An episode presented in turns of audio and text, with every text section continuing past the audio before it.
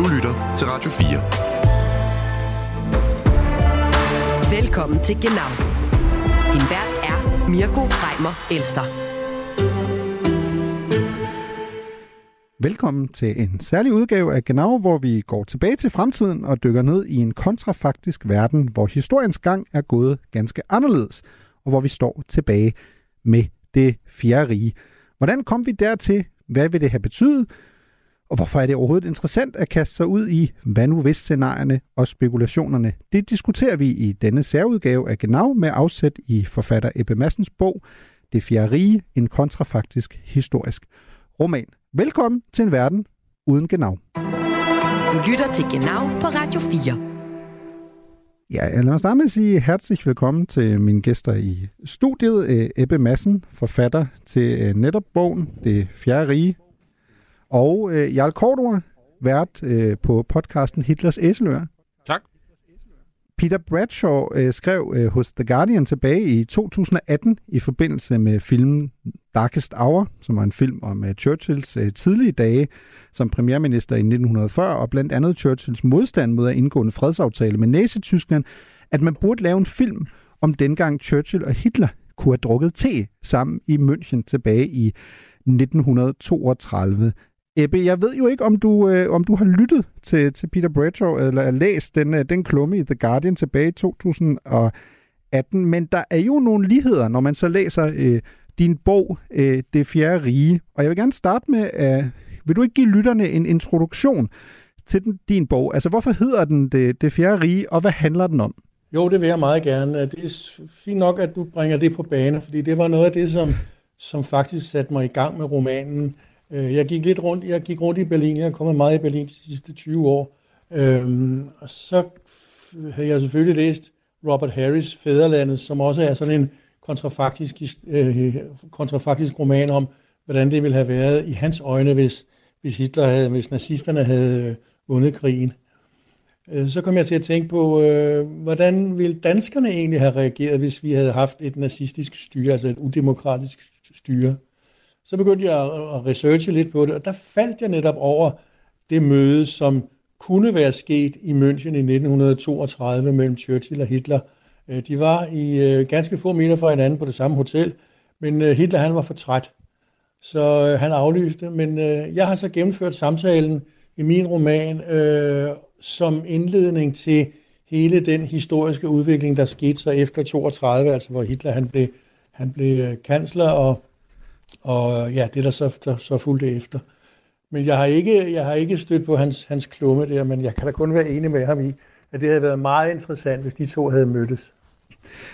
Ebbe, øhm, det er jo, som jeg også synes er, er særlig interessant her med, med din bog, øh, som, som jo også, som du er inde på, er en, en kontrafaktisk øh, historisk roman, er jo, at du er jo ikke historiker. Ebbe, så, så fortæl os lige lidt om din, din uddannelsesmæssige baggrund, og, og hvad du har lavet i, i din, dit arbejdsmæssige liv. Jamen, øh, oprindeligt, jamen, jeg øh, kom ret sent i gang med at, at, at finde ud af, hvad jeg egentlig ville bruge mit liv på.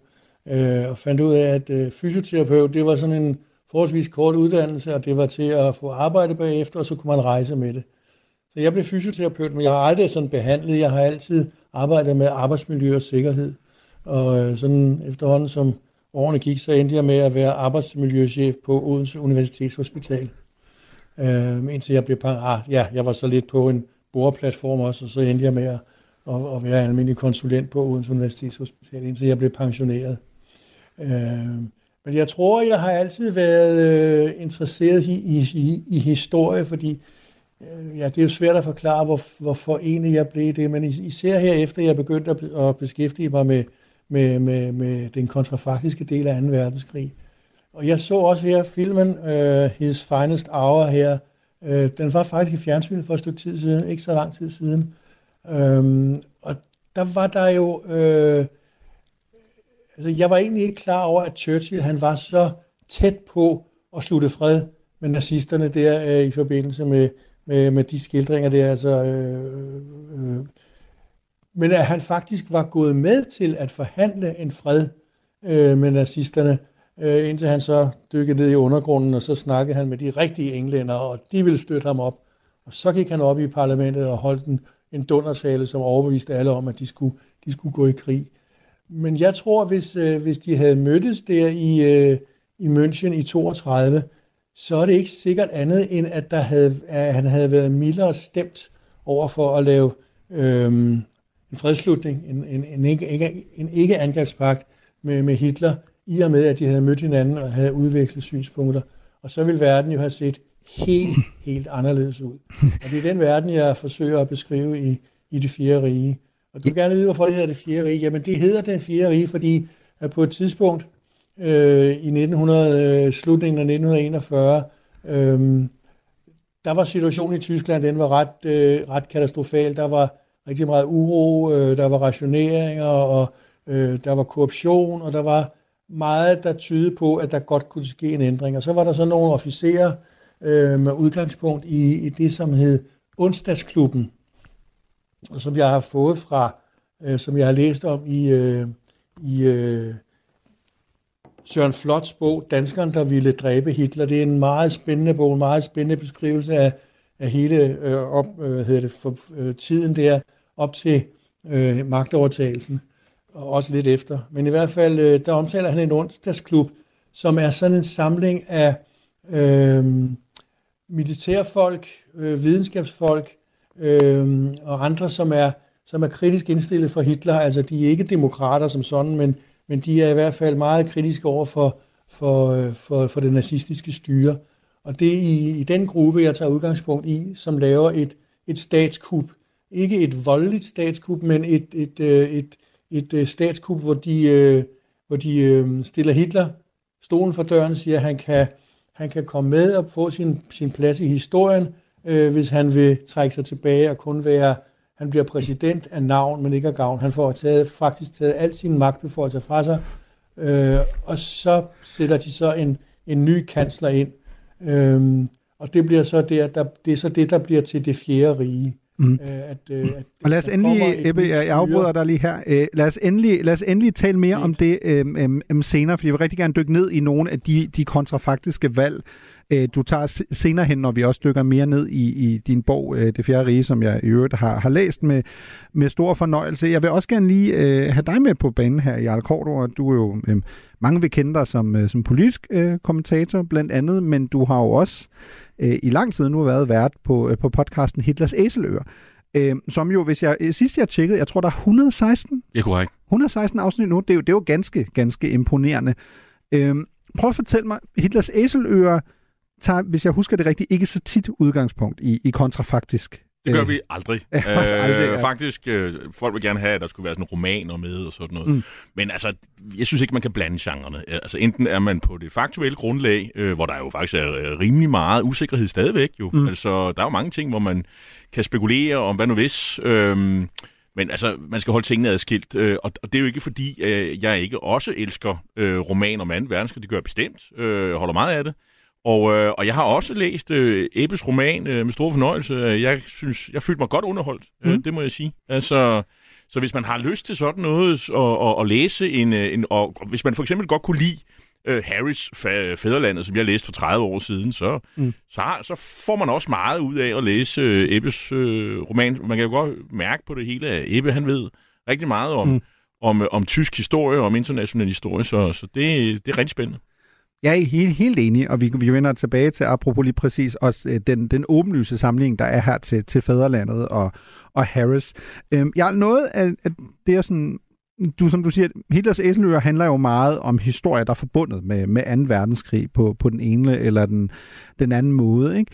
Har I sådan tit haft værker med, hvor man sådan går det, det videre? Øh, fordi du siger, I laver jo ikke sådan, det er ikke fordi, der er romaner med, som for eksempel forestiller sig, hvis, hvis nazisterne skulle have vundet 2. verdenskrig, men det fylder jo alligevel meget i de analyser, man laver, ikke? At hvis det var gået en anden vej, øh, så kunne man måske have endt med en verden, der så noget anderledes ud. Så kunne det, apropos, jeg ved, du har jo også en forkærlighed for, at man holder sig til modersmålet, men så kunne det jo, øh, apropos også være, at vi, vi sad og talte tysk i dag. Jamen, altså, der er jo faktisk flere af de ting, som også Ebb kommer ind på. Altså, det der, øh, som sige, mytiske slag, der er ved Dunkirk, hvor øh, det er jo stadig ikke, at, øh, hvor man, det er jo stadig omdiskuteret, hvorfor sætter Hitler ikke, øh, skal man sige, kniven ind og, og, og, og faktisk sørge for, at, øh, at britterne og franskmændene ikke flygter fra, fra, fra strandene der.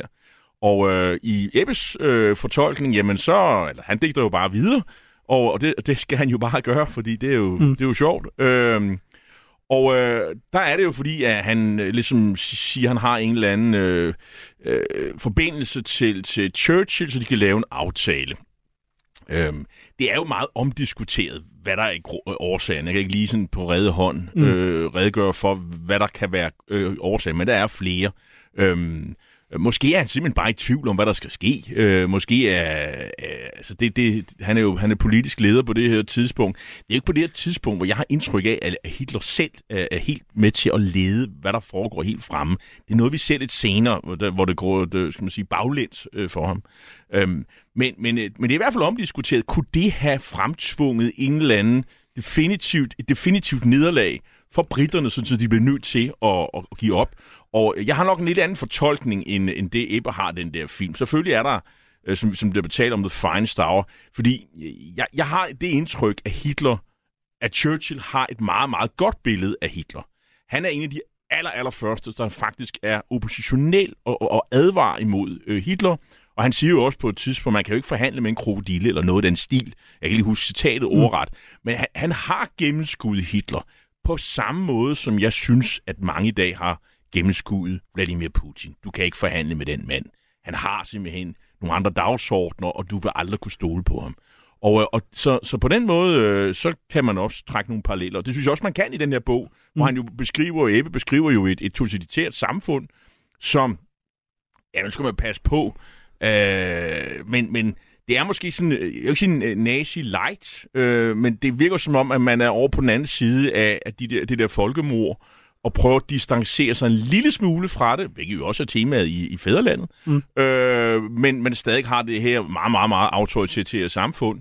Øh, så, øh, så der er jo faktisk nogle, nogle, nogle paralleller, det går, og, og det minder om måske lidt om, hvordan udviklingen måske var i, i, øh, i Østblokken, kan man sige. Mm. Selvom jeg er ikke helt sikker på, om de har, øh, om de har sådan et egentlig kommandoøkonomisk system, eller lidt en blanding, som man havde i nazitiden. Mm.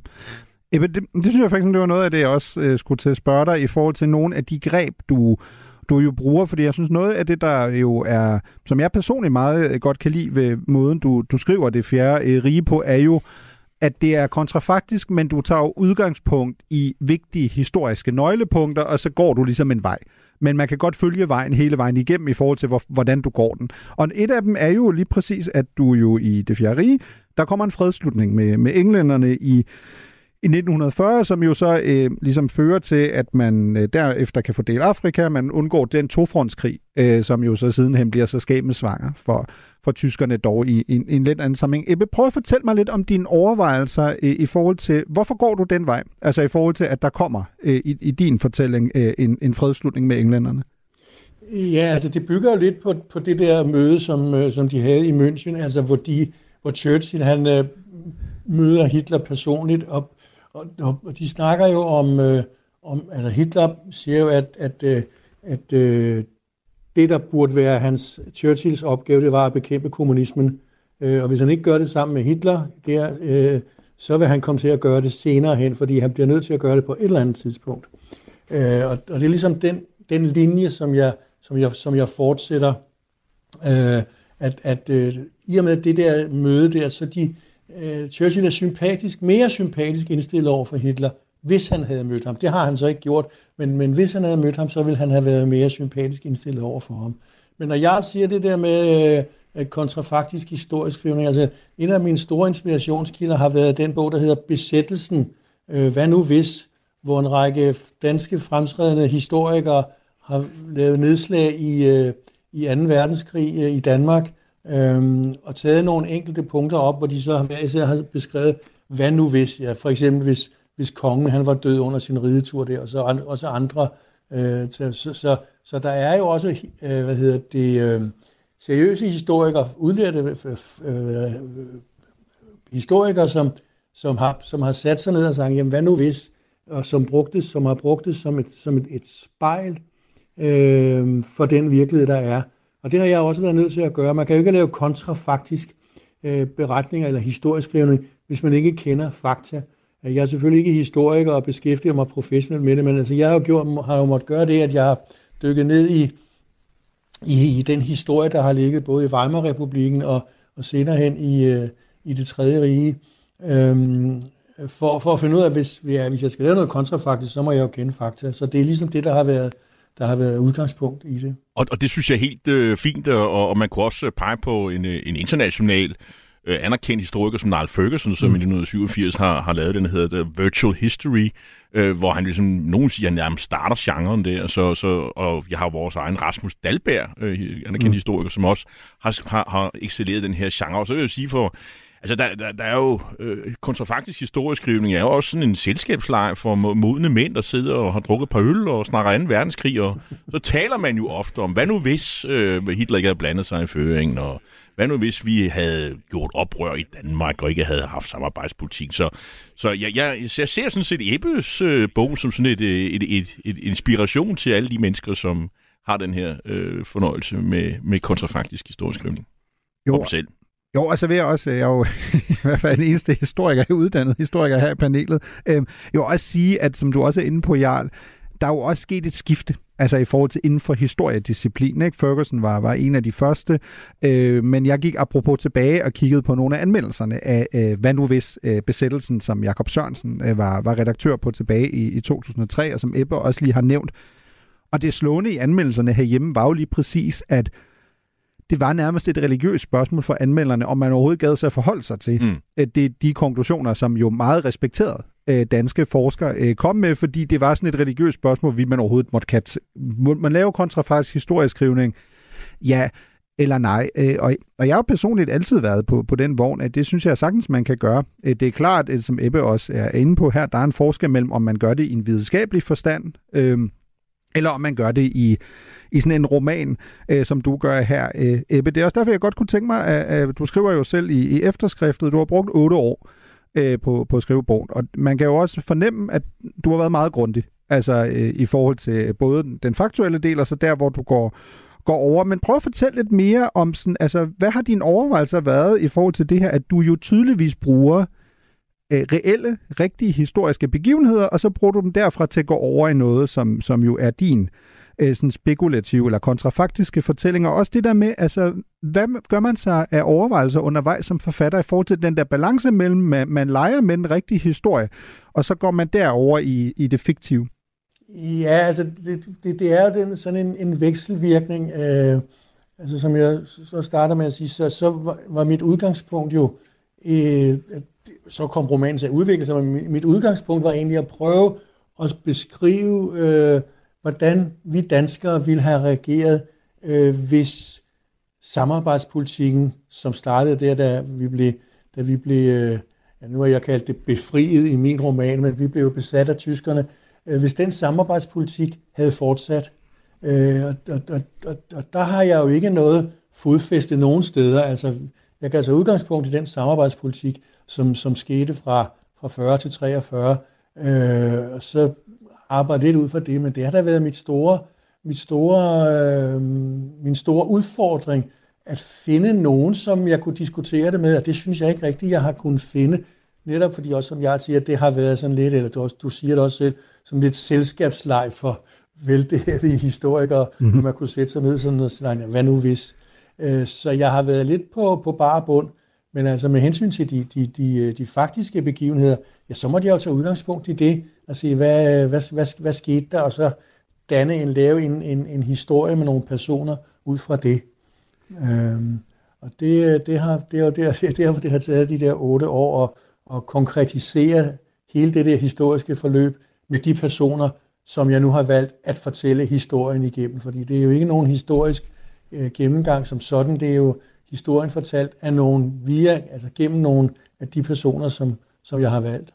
Altså for sådan noget skal være sjovt, så skal det jo have en, øh, en grad af sandsynlighed over for sig. Ikke? Altså, mm. øh, fordi der er, jo, der er jo nogle af de her veje, der er mere sandsynlige end andre. Altså vi, vi, vi har jo de historiske facts, øh, fakta, og så, og så kan man så sige, så kan det tage nogle drejninger, man kan tage nogle valg, mere eller mindre sandsynlige. Og jeg synes, at du har overordnet taget nogle, nogle valg, som man ikke sådan helt kan afskrives som usandsynlige. Der, der, der er så også nogle valg, jeg vil sige, at jeg har svært ved at se, men øh, for, for eksempel det der med, at Hitler overlader magten ved det der kup, øh, som ja, det, det smager jo lidt af 1944, 20. juli-kuppet, som så bare lykkedes, og det, blev, og det, og det sker noget før. Ikke? Altså den gamle Junker-klasse øh, allierer sig med nogle af hans mere rationelle øh, mennesker, som øh, Albert Speer, og så øh, gennemfører de det der kup, og så får man ligesom ham gelejtet ud, øh, indtil han dør som nogen af 80-årig øh, alderdom, hvor han er sådan sparket op af sådan, glad, øh, sådan en galionsfigur som præsident.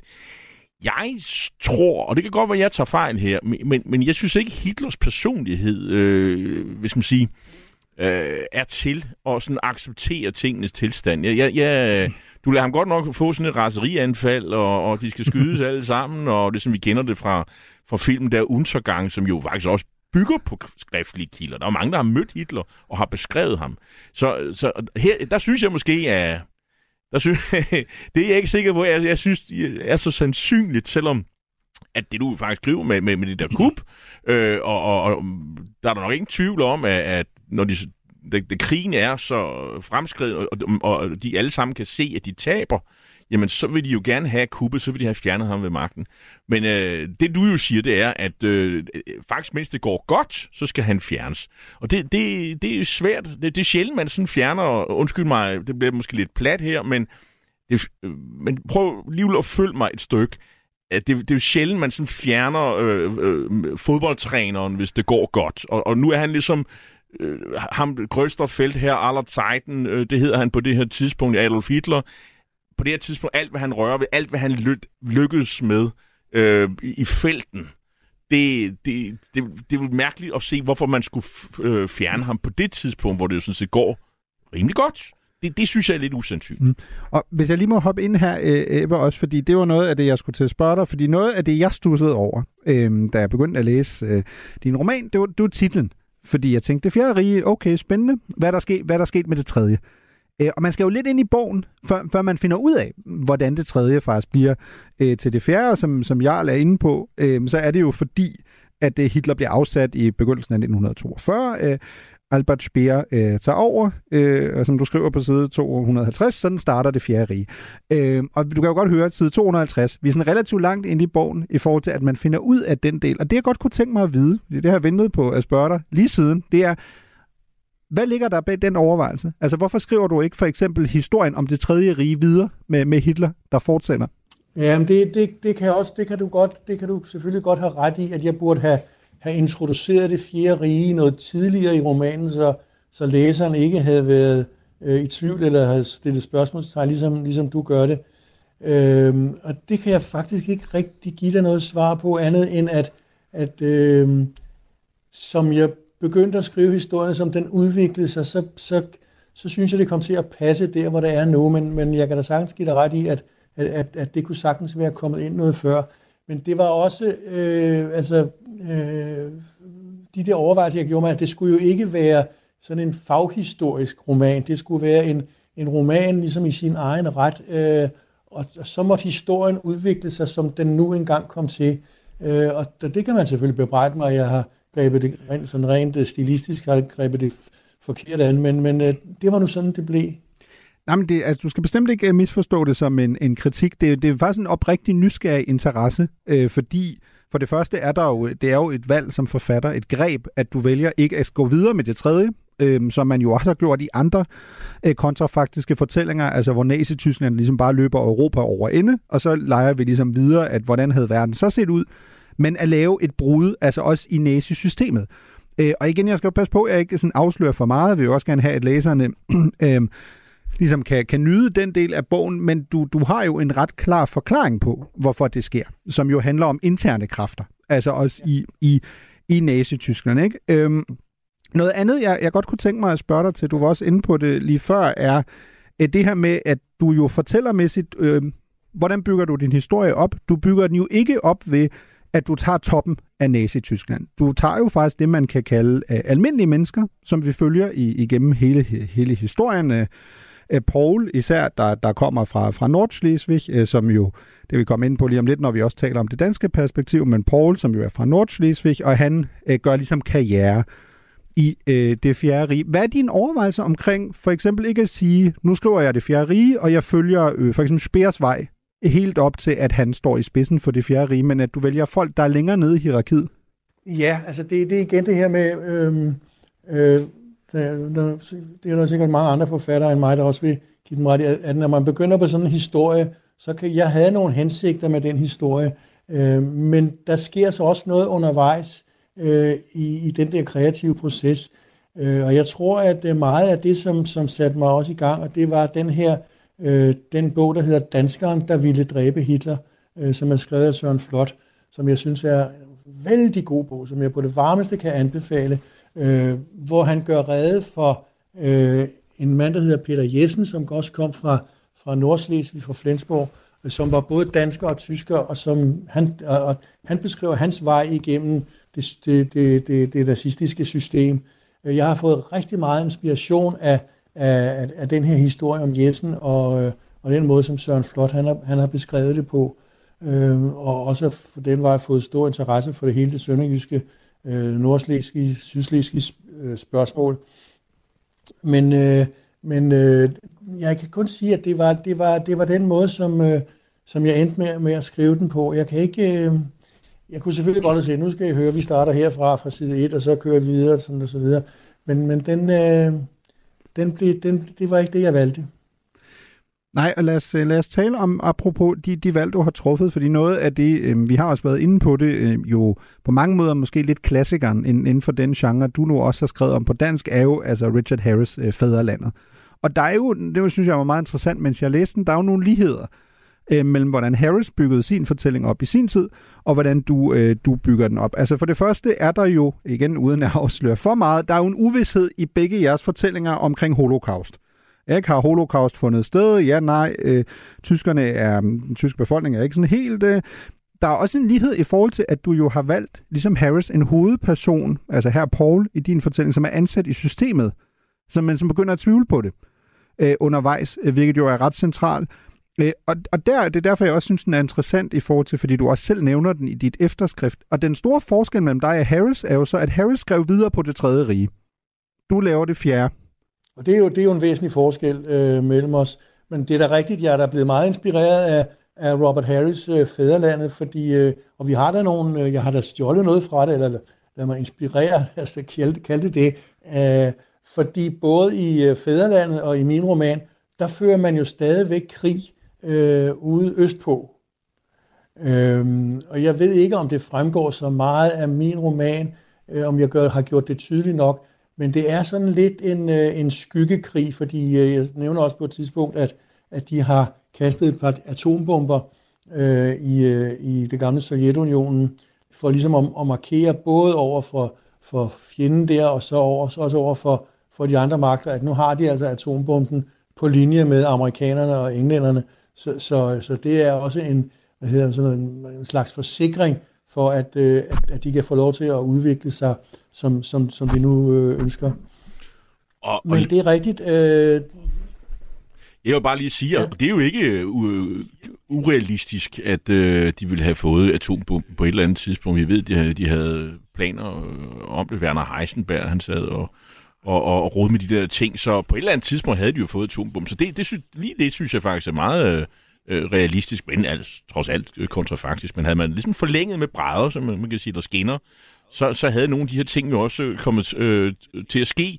Også blandt andet den her Speers og Hitlers grandiose planer om at udvide øh, eller lave Berlin om til det her. Germania med den her kæmpe hal, hvor, hvor der skal være, er det, er det 50.000 mennesker, der kunne være inde i den her hal, og så alle de der ting, dem har du jo også øh, gjort brug af, øh, og, øh, så, og, og så også det her, hvad der foregår i, i Danmark, er jo også rigtig spændende, altså, det må jeg sige. Lad os, apropos, øhm, der er ingen tvivl om, at hvis, hvis, øh, hvis, hvis Tyskland ikke var blevet sønderbombet fuldstændig, så havde der været en, en helt anden udvikling i, øh, i, øh, i Nazi-Tyskland øh, i forhold til, hvad der, hvad der skete med, med, med bombardementerne. Øh, nede i Teknisk Museum i Berlin, der står der faktisk den første programmerbare maskine, øh, som blev øh, lavet af en, af, lavet af en, øh, opfundet af en, af en tysker. Og den, kunne, den linje kunne man jo også trække videre, ikke? fordi hvis, hvis det hele ikke var blevet smadret, at de havde haft mulighed for at udvikle deres industri, øh, så kunne de måske have udviklet øh, datamaten øh, meget før amerikanerne, meget før det skete. Så, så, så der er rigtig meget gods, der er rigtig meget at, at tænke over og spænde videre på, øh, hvis nu. Ja, og lad os fortsætte øh, ned, ned, ned ad det spor, fordi der er også noget andet, når nu du selv kommer ind på lige præcis, og vi lige taler om den her del med atombomberne i, i din fortælling, har tyskerne også fået dem, har brugt dem. Der er jo noget af det, som jeg bider mærke i, og som jeg også gerne vil høre dig på i forhold til, fordi det er jo tydeligvis et bevidst valg, du har truffet. En, I din fortælling har vi jo hovedpersonen Paul, og Paul skriver jo en afsluttende øh, øh, eksamensopgave, som jo så sidenhen bliver udgivet som bog, og det er jo en bog, som selvfølgelig skal markedsføre i det fjerde rige. Men det, som du gør, det synes jeg er en meget interessant beslutning, er jo, at du får Paul til at skrive den rigtige afslutning på 2. verdenskrig. Det vi ved, der er sandt. Men så sker der så det, at han jo blandt andet skriver om bumpning af Dresden. Og den øh, får han at vide i det fjerde rige, at den øh, fremstår både urealistisk, den skal tages ud af den endelige udgave af bogen, fordi den får britterne og amerikanerne til at fremstå øh, umenneskelig, og den vil kunne skade det fjerde riges diplomatiske relationer. Til gengæld er det helt fjong, at man beskriver sovjetisk voldtægt og haven. Det, det, det er totalt fint med, med ledelsen i det fjerde rige. Jeg kan ikke lade være, Ebbe, når jeg læser det, at sidde og tænke, at det er en kritik fra din side af, hvordan 2. verdenskrig faktisk slutter? Altså taler du ind i debatten om, at du synes måden, de, de allierede afsluttede krigen ved blandt andet at sønderbombe nogle tyske byer, at det, det synes du måske også var umenneskeligt? Ja, det skal jeg bestemt. Det skal jeg love dig for, at jeg synes, at, at hele den måde, som, som, øh, som de allierede øh, øh ja, som de allierede handlede øh, i slutningen af krigen der med at og, øh, og bombe så vidt jeg, altså jeg er jo ikke militær historiker, men så vidt jeg kan se, var der ingen grund til at bombe Dresden, fordi krigen var vundet. Men noget andet, som også jeg synes, jeg, jeg er faldet over, det er jo det, er jo det som skete i, i forhold til, til flygtningestrømmen. Altså i januar 45, der blev flygtningeskibet Wilhelm Gustloff, øh, det blev sænket med 4.000 flygtninge. 10. februar omkom 3.500 flygtninge, da endnu et skib blev sendt i, øh, skudt i sænk. Og senere hen, så blev der to andre skibe øh, med 7.500 mennesker ombord. De blev også sænket. Det viste sig så, at de her to skibe, der kunne de ikke med nogen som helst begrundelse sige, at det var fordi, der var soldater på. Det var nemlig flygtninge fra de tyske koncentrationslejre, der blev skudt i sænk.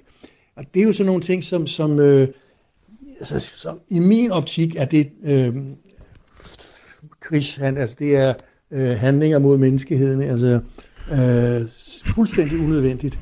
Men, men, men det, gjorde de, det gjorde de så øh, alligevel. Og det er jo klart, det, øh, det kan jeg ikke undgå at tage, tage afstand fra. Det kan jeg virkelig ikke. Mm.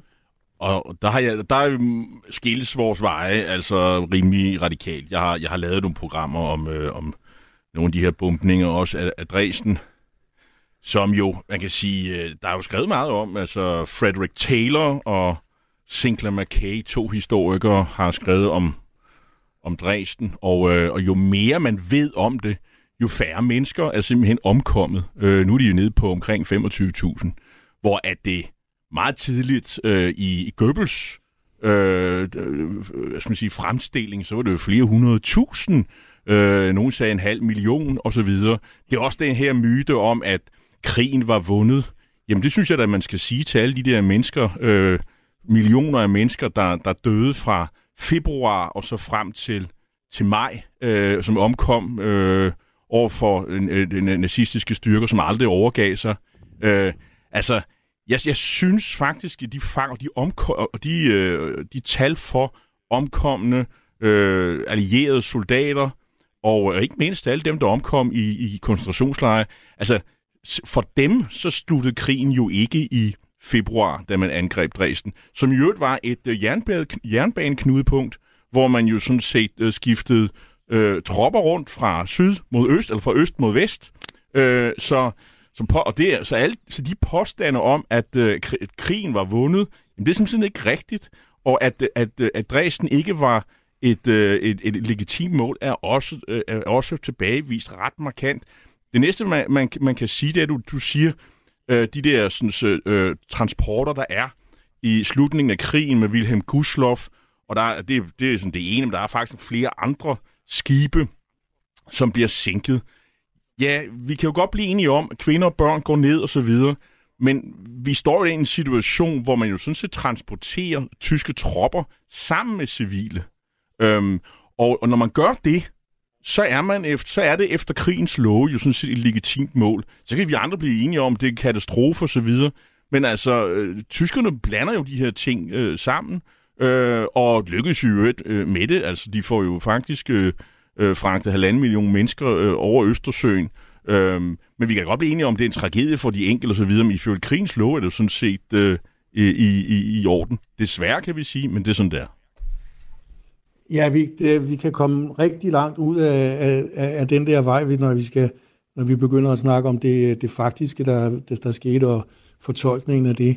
Men, øh, men øh, i forhold til, hvordan, øh, hvordan jeg opfatter det, så øh, i det, jeg har kunnet støve mig frem til, så synes jeg, det har været, øh, ja, der, der er rigtig meget, man kan, som jeg kan diskutere, som jeg kan tage afstand fra i forhold til det, der, i forhold til det, der skete. Mm. Jo, og det, og det interessante her er jo, det er jo, det er jo også derfor, jeg har valgt, øh, man kan sige, kombinationen af, af jer to her er jo, at, at jeg er jo især interesseret i, hvorfor tager du det greb ikke, øh, undervejs, øh, fordi det er, det er jo ikke et diskret greb, øh, du laver der i forhold til vidderligt at tage øh, den bredt accepterede afslutning på 2. verdenskrig, skrive den ind i en kontrafaktisk fortælling, og så få øh, øh, det fjerde rige til at sige, prøv at høre, det der, det, det, det er simpelthen for hårdt, agtigt selv for det fjerde rige. Øhm, og, og det har du forklaret øh, øh, ganske fint, Ebbe, i forhold til, hvordan du gør det, og det er også en markering fra din side i forhold til, at, at du synes, øh, det var for hårdt. Noget andet, øh, fordi vi er jo lige præcis tilbage i alt det her med, med tankeeksperimenterne. Noget af det, der jo også er interessant ved din bog, øh, apropos når man laver øh, kontrafaktisk skrivning, er jo, det er jo langt kontrafaktisk, altså øh, his, historie- eller romanfremskrivning, du laver her, fordi vi jo kommer helt op til 1990, øh, som jo er, er slutpunktet øh, i, i din bog. Vi skal nok også lige tale om afslutningen, hvorvidt der, er, der er lagt op til en toer øh, eller ej, men vi kommer over helt op til 90, så vi er trods alt øh, små 50 år fra, at øh, Hitler er blevet afsat i, i 42, øh, og som tysker kan jeg jo heller ikke lade være med at bide mærke i, at du lige præcis vælger 1990 øh, som trods alt er, er i hvert fald afsluttet murens fald, øh, tysk genforening. Ikke fordi du vælger den præcise dag, men vi kommer jo helt derop, hvor man klassisk vil sige, at den kolde krig øh, sluttede. Hvad er din overvejelse omkring, at mm, jeg kunne for eksempel sådan sige, hvorfor, Ebbe, vælger, hvorfor er der ikke en kold krig i, i, i din øh, kontrafaktiske fortælling? Altså hvorfor er der eksempelvis ikke en kold krig mellem tyskerne og amerikanerne? Ja, det kan du godt, øh, det kan du godt spørge om, og jeg kan ikke, jeg kan ikke give dig noget sådan bestemt svar. Altså, i, øh, i Fæderlandet, der er der et stort gennembrud, fordi præsident øh, Kennedy, altså øh, John Kennedys far, han kommer til på besøg i, i Tyskland, og det bliver anset for at være sådan et gennembrud, øh, sådan så det er sådan, sådan knytte venskaber til. Der er rigtig meget, jeg kunne have taget med, men, men jeg anså ikke, øh, jeg ans, altså, der er et modsætningsforhold imellem England, USA og så Tyskland, fordi øh, England og USA er jo, er jo demokratiske stater, og det er, det er Tyskland ikke, og, og, og derfor er der en grundlæggende, et grundlæggende modsætningsforhold i min roman imellem dem. Øhm, og, og, øhm, men det kommer jo aldrig til noget til, til sådan, øh, hvad, sådan virkelig krig på den led. Men der er et modsætningsforhold, og det er jo også derfor, at de kommer til den der konference i London og, øh, og bliver præsenteret, og de præsenterer hinanden for det, det som, som, øh, som de hver især har på hinanden, altså at, at vestmagterne, de, de øh, anklager øh, nazisterne for, for jødeudrydelser, og, og øh, nazisterne anklager amerikanerne og englænderne for, at de har stjålet det danske guld, og de har stjålet Grønland osv. Og, og det er ligesom den, den, den, den øh, stillstand, der er imellem dem. Altså længere kommer det ikke, fordi alle synes, at sådan skal det være. Mm øh, ligesom under den, den kolde krig, ikke? Altså at, at man rasler lidt med sablerne, men øh, det skal heller ikke blive, blive mere end det. Men, men, men det, der så også er slutningen øh, i, i min roman, det er jo efterhånden, som, som, som årene går, så bliver der større og større modstand rundt omkring i hele det stortyske rige imod nazisterne, imod den her øh, racehygiejne og racedyrkelse. Øh, øh, og det ender så Ja, og der kan jeg selvfølgelig ikke øh, lade være med at tænke på, øh, hvordan, øh, hvordan EU ser ud nu. Øh, det er ikke, fordi jeg har øh, sådan, vil lave sådan en direkte sammenligning, men, men øh, øh, øh, den ene af personerne siger, at øh, jamen altså, hør nu her, hvis, hvis det, det fjerde rige bryder sammen, så bliver der et, et kaos i Europa uden lige, og alle de konflikter, som har ligget latent både i Balkan og andre steder, de vil bryde ud i lys lue. Øh, og, og der kan jeg selvfølgelig ikke lade være med at trække en, en, en parallel til, til EU. Jeg er selv blevet moderat EU-tilhænger, efter jeg både har skrevet romanen, ikke? fordi øh, alt det øh, fuldstændig umenneskelige, øh, der skete med, med, med koncentrationslejre og, og nedslagninger af, af, af borgerne i, i, i Ukraine og i Sovjetunionen, det er jo simpelthen så ufatteligt langt ud over, hvad man kan forestille sig. Og der er så også en scene i bogen, hvor, det, hvor jeg har sådan prøvet at konkretisere det. Men, men øh, når jeg tænker på, hvor meget, øh, hvor meget, hvor mange problemer der har været bare med, at England trådte ud af EU, så tænker jeg også, hold da op. Hvad kommer der efter, hvad kommer der efter EU? For der er ingen tvivl om, at EU også en dag holder op. Altså det, det slutter også en dag, og så holder EU op. Hvordan ser Europa så ud øh, efter, efter det? Men det er sådan nogle tanker, jeg kan, jeg kan gøre mig øh, i forhold til, ja, øh, hvordan og hvorledes. Jo, det, det er jo vældig interessant. Det er også derfor, jeg synes, det er en fornøjelse at have så meget tid til at gå i dybden med nogle af de overvejelser, du gør der. Fordi der, der må jeg faktisk være ærlig som en, der har læst hele bogen. Jeg havde overhovedet ikke tænkt den der EU-tanke øh, på, på noget tidspunkt øh, undervejs. Og som tysker synes jeg faktisk også, det er en meget finurlig og sjov pointe, at, at du så siger, okay, måske har det fjerde rige en funktion som EU i dag, hvilket er ironisk, fordi folk, der ikke kan lide Tysklands magt i dag, plejer typisk at beskylde Tyskland for at bruge EU for at faktisk at, at bygge det fjerde rige. Jarl? Jamen altså, det du også beskriver, øh, Ebbe, i bogen, det er jo den der nazistiske version om Nøjeuropa. Ikke? Altså mm. et, og, og, og Øh, jeg har lidt svært ved at greje, om det er sådan et stort fællesmarked, eller, eller hvad det er, men det er jo påtvunget. Altså, det, det er jo ikke nogen af de her lande, der frivilligt har sagt, nu gør vi sådan. Der er også et, et, et dominerende sprog, ikke? Det er tysk, øh, men man er godt i gang med germaniseringen af Danmark. Øh, nogen vil hæve det, at der er engang med en anglificering af Danmark. Det gør jeg jo selv, øh, men den sker... Ja, du vil nok være modstandsmand. Ja, men der, den, er, tror jeg... den er trods alt frivillig. Det er jo mm. noget, folk øh, pot, gør frivilligt, kan man sige. Øh, men her er det jo, altså, man lærer, man, tysk er første sprog i Danmark og sådan noget. Men, men, men det er jo en, en, øh, en, en, en forsøg, et forsøg på at, at beskrive det der... Øh, det store øh, Nordeuropa, som øh, var nazisternes forestilling, og som Øh, du citerer jo også på et tidspunkt øh, Skavenius om øh, den her nye øh, hvad skal man sige, nyordning af Europa, som øh, Skavenius han beskriver det der øh, berygtede citat om de store tyske sejre, der har slået øh, verden med øh, forbavselse og beundring, tror jeg, han skriver siger. Altså, Øh, og, og, og, og der er sådan en, nogle grader af selvstyre, hist og pist pro forma, men det, der er ingen tvivl om, hvem der bestemmer. Men om der så er, øh, om det er sådan et frit marked, et frit arbejdsmarked, hvor folk sådan kan bevæge sig frem og tilbage, eller om der er sådan et herrefolk, og så kan man ikke rigtig komme frem og tilbage. Kan man, er der et meritokrati? Det synes jeg ikke rigtig øh, er helt klart. Øh, der er i hvert fald sådan et gerontokrati, for de bliver enormt gamle, alle dem, der er lidt som, altså, som, som styrer løjerne. Og på den måde minder det jo lidt om det, vi så i Sovjet de sidste, øh, de sidste årti i hvert fald. Øh, så jeg, jeg synes jo egentlig, det er meget øh, sådan, okay lykkedes for dig at, at sådan beskrive det her, det her, den her, det her samfunds øh, problemer og, og den måde, det kunne se ud. Jamen, det, det, det, du, du nævner Sovjet, og det har da også været bestemt været et af de øh, jeg vil ikke sige forbilleder, men, men der, hvor jeg kunne hente lidt inspiration. Men det er i det hele taget interessant, hvordan sådan nogle store riger organiserer sig, fordi Sovjetunionen, de havde jo også, det var jo også centralistisk, men de havde jo deres forskellige republikker og deres oblaster og det hele, mm. øh, hvor der var noget, der blev bestemt i Moskva, men der var også meget, der var overladt til de enkelte, både republikker og regioner i, i republikkerne. Det samme med USA, det er jo også den måde, man har organiseret det på, det er, at man har en centralregering i, i Washington, men så har man en masse stater, øh, og de har deres egne parlamenter. Det, det, måske er det Altså, jeg, jeg vil nok sige, de har faktisk... Øh, det, kan være, det kan være, at Mirko han kan hjælpe med, men jeg har faktisk indtryk af, at øh, mange af staterne i USA, de har faktisk til meget skulle have sagt. Altså, når vi ser bort fra mm. pengevæsen og udenrigspolitik, så har de faktisk rigtig meget at, at skulle have sagt. Jo, bestemt. Øh, bestemt. Øh, apropos, det er jo... Ja. Lige et øjeblik, fordi det, det er faktisk en glimrende overgang til, at, at jeg også gerne lige vil, vil nå at tale om, om noget, der jo også fylder, og som er særligt interessant øh, for os herhjemme. det danske perspektiv, som, som du har, fordi vi har øh, små 10 minutter tilbage. Øh, hvis jeg kort skal riste op i forhold til det danske perspektiv i din bog øh, Det Fjerde Rige, så kommer der et jordskredsvalg i, i Danmark i 1945 i din fortælling. Øh, grænsen bliver jo ændret øh, igen i 1950. Og så bliver Danmark en del af, af det store tyskeri, der har 17 øh, protektorater.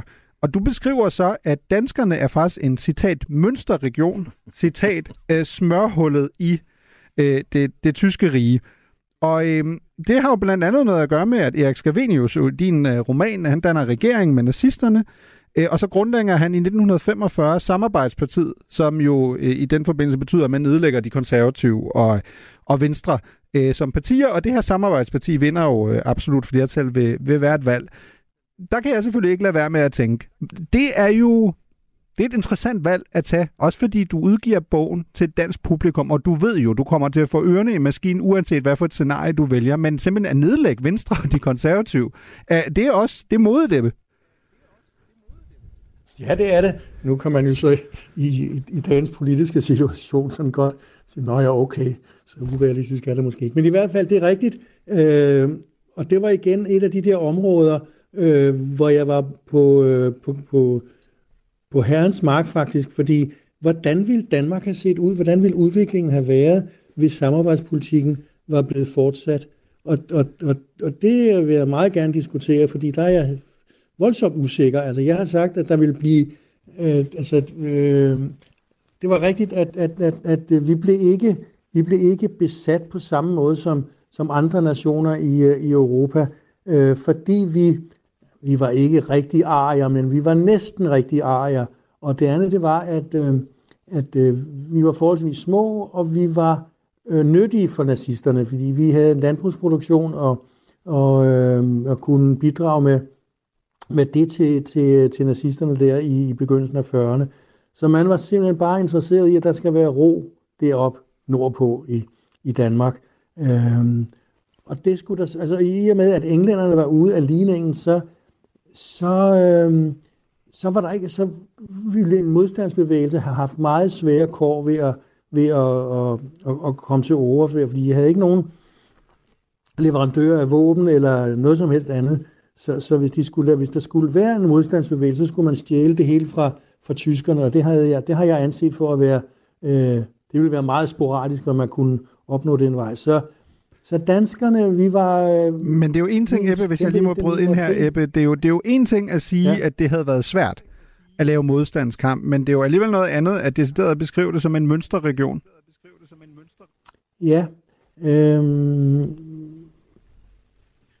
nu, hvis, jeg lige, lidt... hvis jeg lige må give, altså du, du øh, jeg, jeg synes jo kommer, det kommer meget tæt på det der, øh, den der ros, der kom jo om, til Danmark om mønsterprotektoratet, ikke? Altså, mm. du siger, kalder det mønster.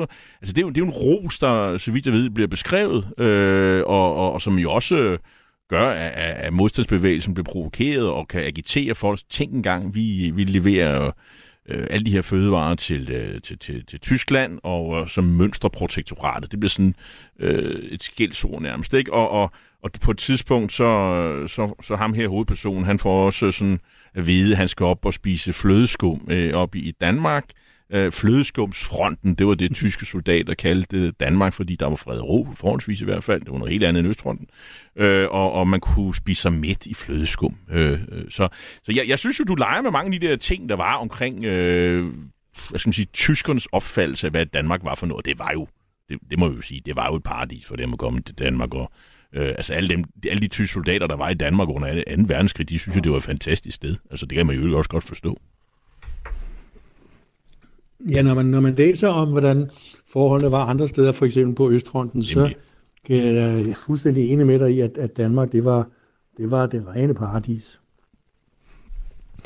Men du har jo så mm. øh, også, apropos det danske perspektiv, du, øh, Socialdemokratiet eksisterer jo stadig øh, i, i din bog, øh, sådan med nød og næppe, og ikke sådan, fordi den er en stor politisk øh, magtfaktor, men, men de, de er der stadig, modsat øh, stort set alle de andre. Hvad, hvad skyldes æren?